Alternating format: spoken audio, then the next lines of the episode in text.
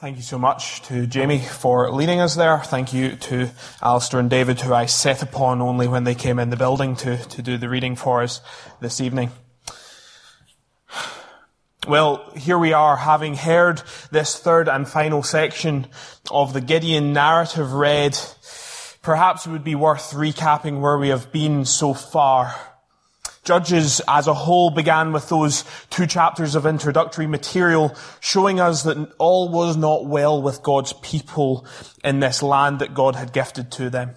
Joshua was dead and soon the people forgot God and started following the gods of the surrounding nations. But God in His grace and in His mercy did not abandon them to their idolatry he did not let them stray their own way senselessly without a check. Rather, he used the surrounding nations to bring Israel back to their senses. And during our, our studies in, in, in Judges, we have found some fairly low points that Israel has had to get to before they would wise up and call out to the God that they should have been serving when they realized their folly, they called out to God, and it seems to be that He continually is willing to raise up a deliverer to rescue His people. And we see Gideon, this most recent deliverer that we've had, and we remember that God plucked him from utter obscurity to deliver Israel. Gideon had a little bit of a tendency to listen to everything but what God had actually said. But God nonetheless used Gideon to save his people amazingly. But sadly, last week we left Gideon acting like a Canaanite king. We heard some of that with the, the, the first bit of our reading uh, this evening. We left Gideon acting like a Canaanite king, like a pagan king, a king who did not know God and he established false worship in his hometown. But as we come to our passage for this week that we've just heard, the third section of Gideon, it doesn't finish with false worship and illegitimate government. No, it gets much, much, much worse. Before we dig into our passage, I wonder if I can set you thinking I wonder if you've ever sat with a friend over a cup of coffee and you've put the world to rights. You know that phrase, don't you? If only I was running the show, you would say. And then you would propose your solution to all the problems of the world. Perhaps if I were king for a day, if only they would let me into 10 Downing Street, then I would sort out all these niggling problems.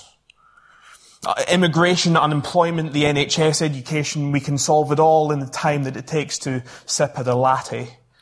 Amazing. But thankfully, very few of us are ever in a position to take the reins as our daydream, daydream and fantasies would, would want us to. And I know that for myself, and I know the thoughts of a Tim-led country is a terrifying thought to many of you if I were able to implement even a few of those solutions, the wider cost would be staggering in so many ways. And I wonder, in your mind, can you imagine the nightmare of a you-led nation? Of a you-ruled world?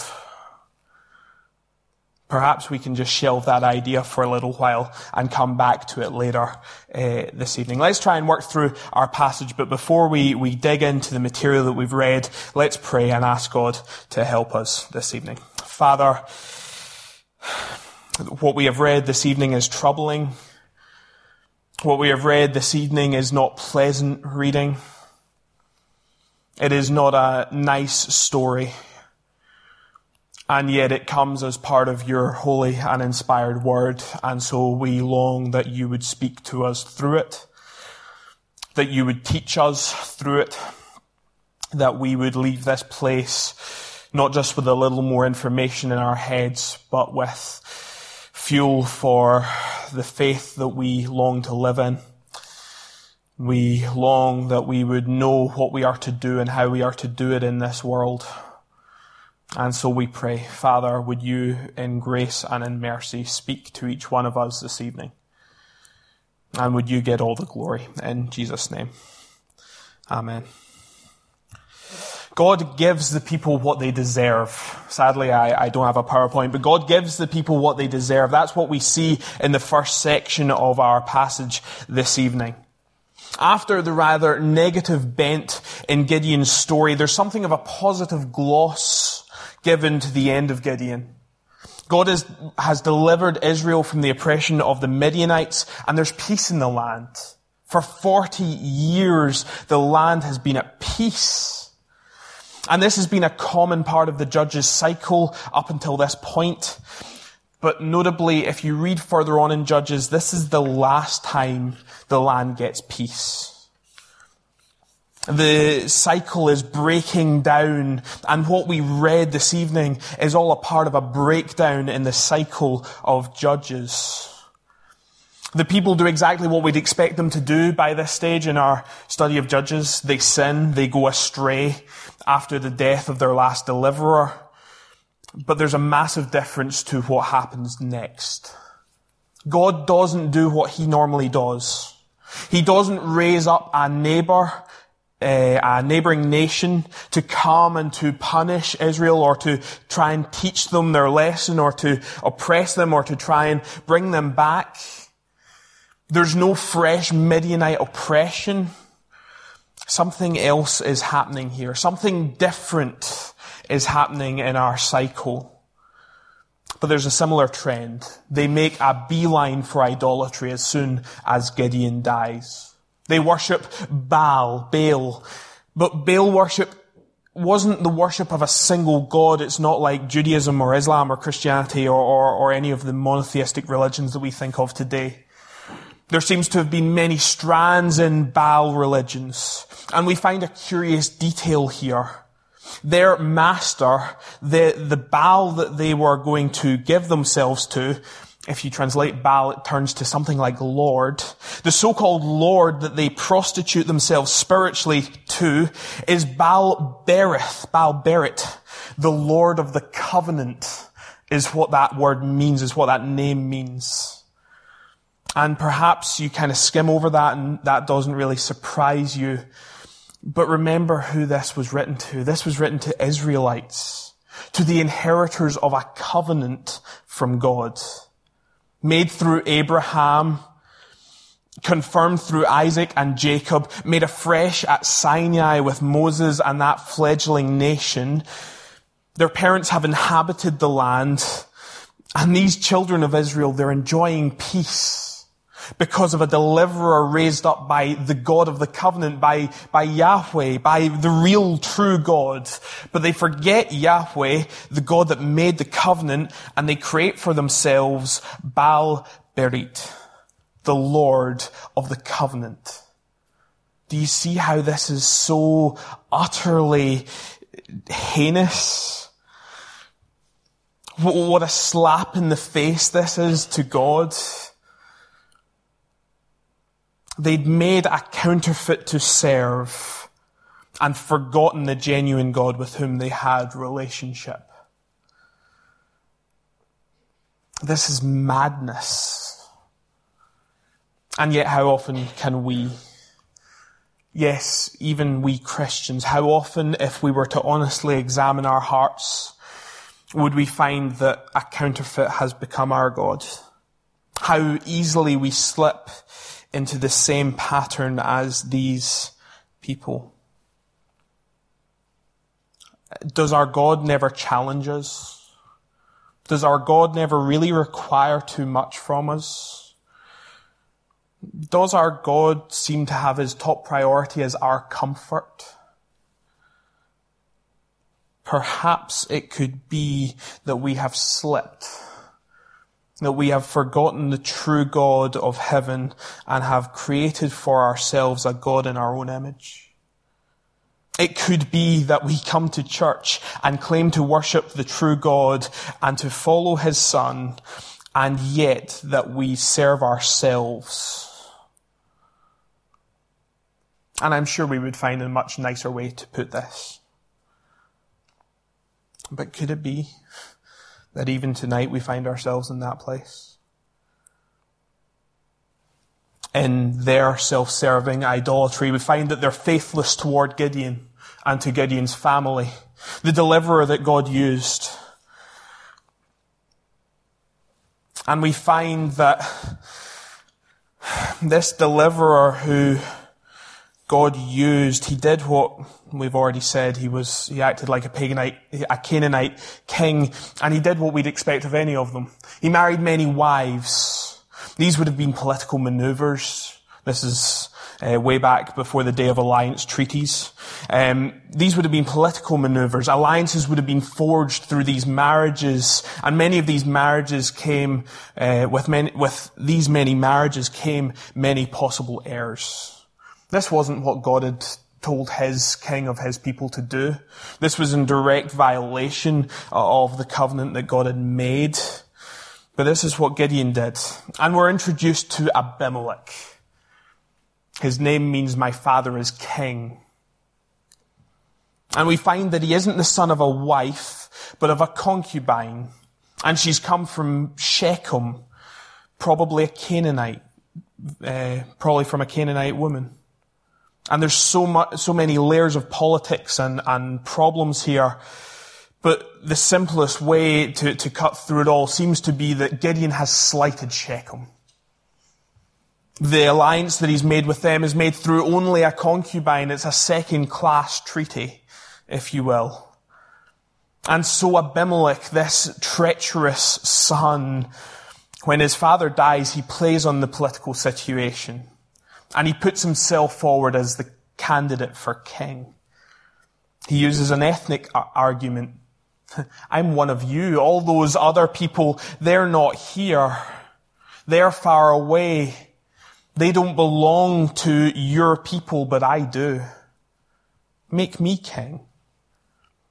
And Shechem supports him. They give him money to uh, start his campaign, money from the temple of their god.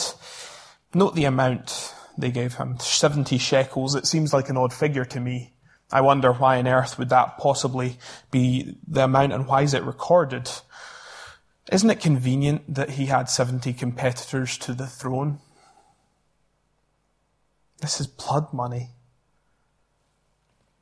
And he spends it on a mercenary army to go and to systematically and brutally kill his half brothers. What sort of a king will this be?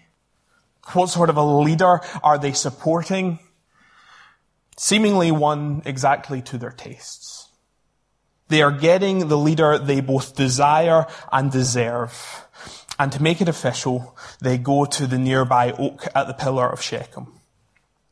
This is a, a monument that was set up by Joshua, and it was done to serve as a witness to the law, to the covenant that was being read to the nation of Israel. And what are they doing here? They're showing their exact waywardness. They're showing exactly the way that they don't care and the way that they want to go to crown Abimelech king. But God warns the people about the dangers. God warns the people about the dangers. Just as the pomp and the circumstances at its pinnacle, just as the coronation procession is in full swing, Jotham this odd character, a survivor of the extermination, he appears on the mountain overlooking Shechem. And he makes this rather odd address to the people in the valley. He tells them this parable about trees. Isn't it curious? He talks of the trees choosing for themselves a king. And they go to three productive and valuable trees, to the olive tree, the fig tree, and the vine tree. And all three of these trees, they decline because they produce something valuable. It seems that they don't want to give up their, their value innately to serve as king. But there's another candidate. The bramble, the thorn. This is a worthless tree. A bramble in these days was a common cause of wildfires. If you had brambles on your land, you wanted to get rid of them because they were dry. They easily caught fire in the summer heats, uh, and they would be cause of wildfires that would then destroy the valuable trees that you had planted on your land. And the bramble's a small thing. It's about two foot high, a bit of a bush. It has thorns instead of leaves. And so as we read this fable, see the utter absurdity of what's being said. This idea that all the trees of the field will take shade under this bramble here. It's laughable. There ought to be a wry smile coming across our face at that point. But the thing that drives this parable, that fable, is this idea of good faith. In the fable, the bramble, he thinks, perhaps these trees are having me on. Perhaps these, uh, this offer of kingship is just a cruel joke towards me. So I'll put this blessing or curse scenario on the, on the situation. And when Jotham applies it to Abimelech and to Shechem, it's wrapped up with this idea of good faith. Do they really mean it? Is it done in trustworthiness? Is it done in loyalty? Jotham doesn't say explicitly whether they are being loyal or disloyal, whether they are doing it in good faith or not, but it's blatantly clear what he meant. He's showing to them that their treachery against Gideon and to his family is heinous. And he's cursing them for their unfaithfulness, for their faithlessness, desiring the mutual destruction of both murderous Abimelech and his sponsors Shechem. But although it comes in this curse form and it's hard for us to recognize, I think Jotham is here warning the people of Shechem. There is perhaps a chance for them in the middle of this ceremony to turn back, to listen to what Jotham has to say, and to avoid this curse. And perhaps as that wisdom that Jotham proclaimed back then caught their hearers, we should hear it ourselves. We must recognize that those who we allow to lead are our responsibility to some level or another. Whether in the church or in government or wherever we have a say, we cannot wash our hands of the people who we have sponsored and supported. And we ought to be very careful about who we will follow and who we will give the reins to. We ought to take heed of those who would warn us about leaders who are dangerous. Men like Jotham. And maybe, unlike the, the people of Shechem, we ought to pay attention and to be willing to break ties with leaders who we have sponsored and who we have uh, sadly allowed to become uh, our leaders. Sadly, Abimelech becomes king. And for three years, it seems that Abimelech's murderous ambition is rewarded. And I'm sure for Jotham in those three years, it felt like what Bruce was talking about this morning. He, he talked about being in St. Andrews and being caught in the haar, and you can see nothing for the fog. I'm sure that Jotham felt like that in those three years. I doubt he saw beyond the circumstances. I doubt he saw beyond Abimelech's actions against him. But let us be patient. Let's remember that God is in control when we see what happens next. God punishes the treachery of Abimelech and the people. God punishes the treachery of Abimelech and the people. This final or, or, almost final section of our passage, this is kind of the main bulk of the material that we have. And thankfully, the author gives us a little bit of a peek behind the scenes just before he lets us into what happens. He lets us see that this is God working to bring justice to bear on Abimelech and on Shechem. And if we didn't have verses 23 and 24, this whole section would read like a sad, bloody coup that failed and what the aftermath happened.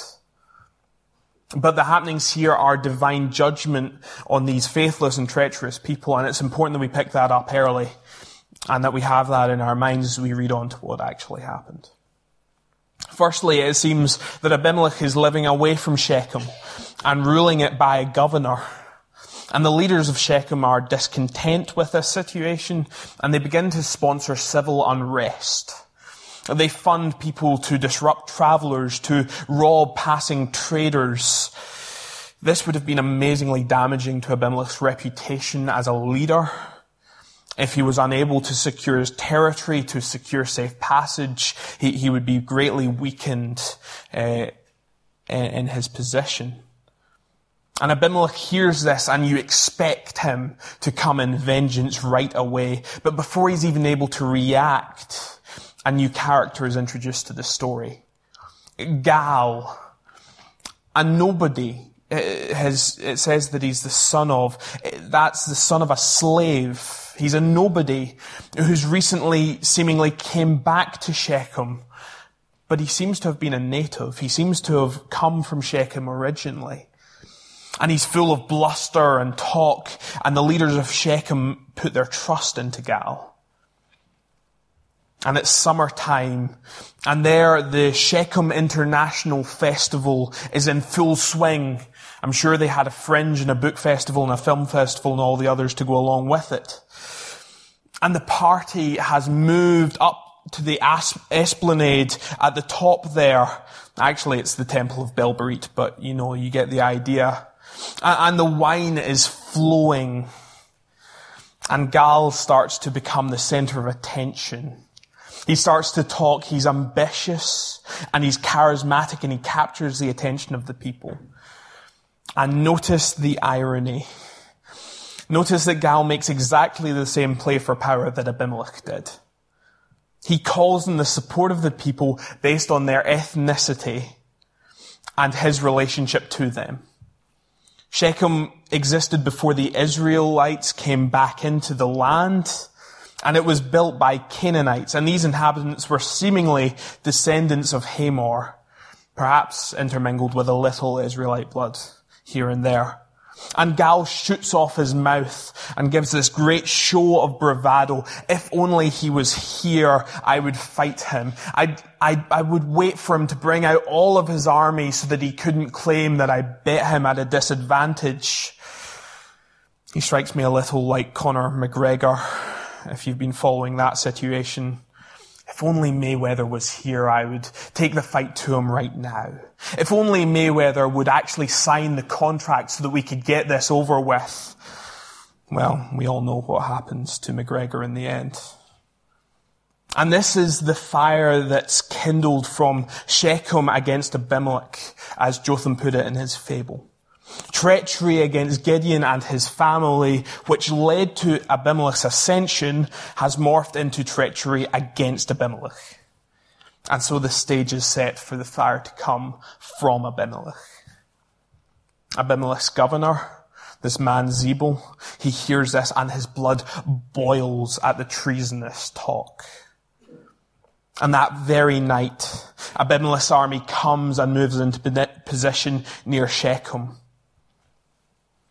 And the next day, you can almost imagine Gaal wandering down to the gate of the city.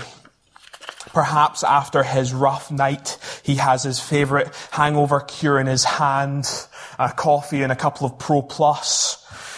And he sits at the gate and he looks out and he thinks he sees something. And he turns to Zebul who's there with him and he says, is that, are those people coming down from the mountain? Zebul brushes it off. No, no. Are you still blurry for last night? Are you still a little bit hungover? Maybe you need your eyes checked. But sees more from a different place and more from a different place. And I'm sure there was a flash of panic across his face. And can you just imagine the relish that Gaal has in saying these words? Where is your mouth now? Oh, you who were so full of talk with a little bit of drink in you last night. Oh, you who was so willing to put up a fight last night when he wasn't here. Well, here's the man in his army. Go and do what you boasted about. It's all gone wrong for Gaal. He mounts a hasty defense, but is utterly de- defeated. He's shown to be a coward. You see him flee. And Zebul has the great pleasure of expelling him from Shechem. And you think that that would be the end of the tale. But Abimelech isn't satisfied. And this is where we step into the horrifying aspects of our story this evening. The people of Shechem think that all is well. Gaal has been punished and now everything can go back to normal but they don't reckon on Abimelech's rage. He comes again the next day while they're out in the fields and he catches the people unaware and he ruthlessly kills. He captures the gate, he destroys the city, he ensures that no one can escape from the violence. He even sows the city with salt. This was an incredibly expensive thing to do. And it ensured that the city would be unproductive, that you couldn't grow crops in the place for generations. We see it getting rebuilt after Solomon's reigns, perhaps centuries after these events. His rage and his spite seem to know no limit. And then he comes into the city and there seems to have been a contingent left behind and they flee into the temple that they were partying in the previous night. And there seems to have been something of a fortification there. And so Abimelech goes and he takes wood from a nearby hill and he burns the place to the ground. This is a truly horrific act for anyone to do. But just let this settle into your mind that he was meant to be their king, their leader. He was meant to be their protector under God and he massacres them. But remember, only three years before this was the leader that they chose to anoint.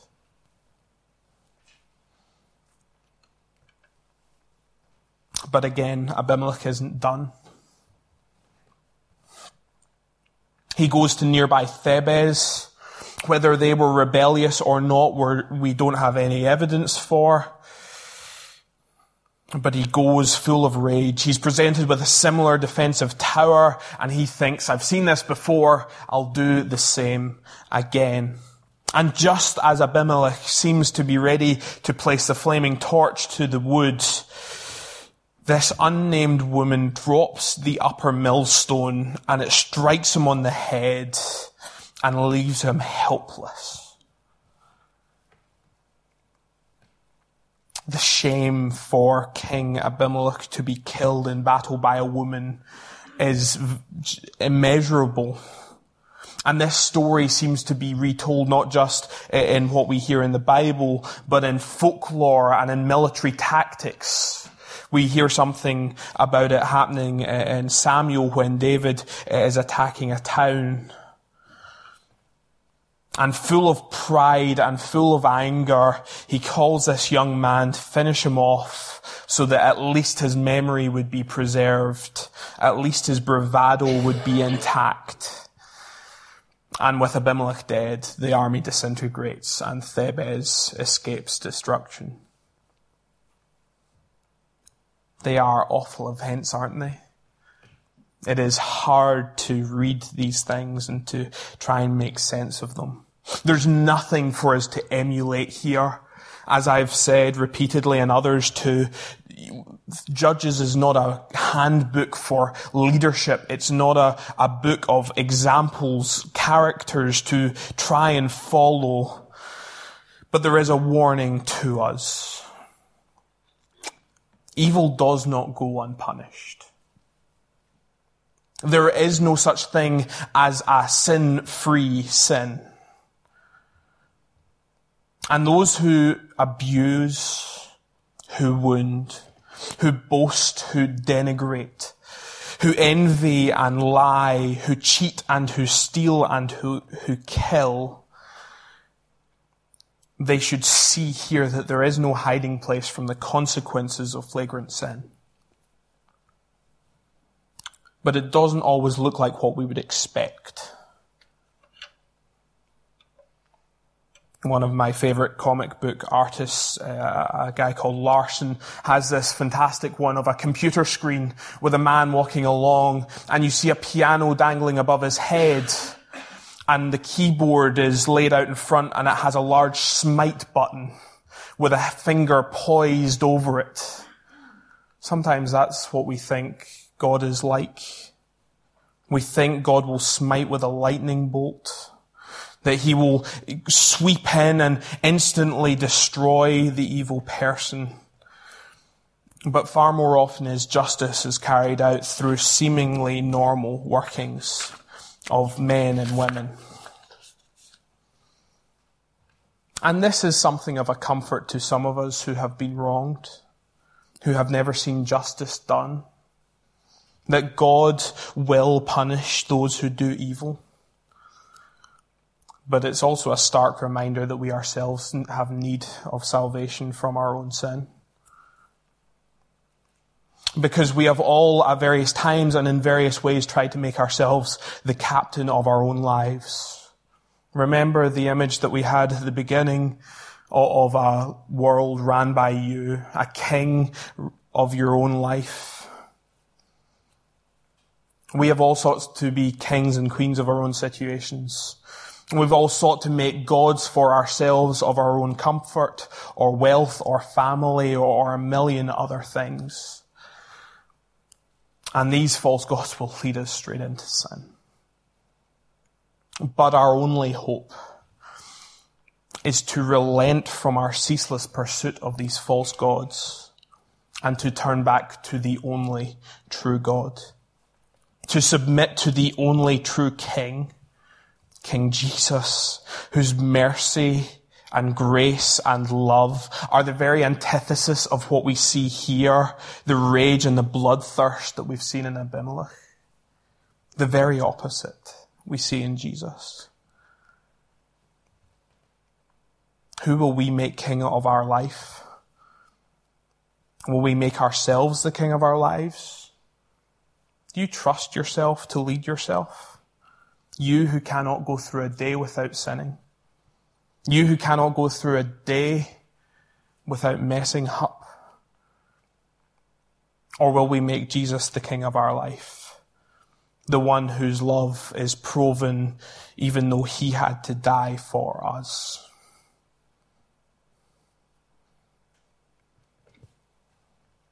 Notice finally that even after all this disaster and rebelliousness, God still delivers. We didn't read verses 1 to 5 of chapter 10, although they were part of my passage this evening. But here's the quick version. Tola is raised up in somewhere near the same region as Shechem. He has very little said about him. All that we know is for 23 years he judged Israel. But notice something very odd. There's no enemy mentioned here. There was no invading army to deal with again. Tola was raised up in the aftermath of Abimelech to save the Israelites from themselves. And following him, Jair is raised up, another man with very little said about him. And he again delivers without an enemy. And you have this time of stability and peace. And even after all of their rebelliousness and folly, God is still working among his people for their good. And whatever situation we find ourselves in this evening, there is yet hope that God will work in our lives. Perhaps some of us are living with heavy burdens of shame and of sin and despairing of the consequences. We have hope that God will still work. Others of us live wounded by the evil of others, hurt by consequences, pained by bodies and minds that don't work how they should.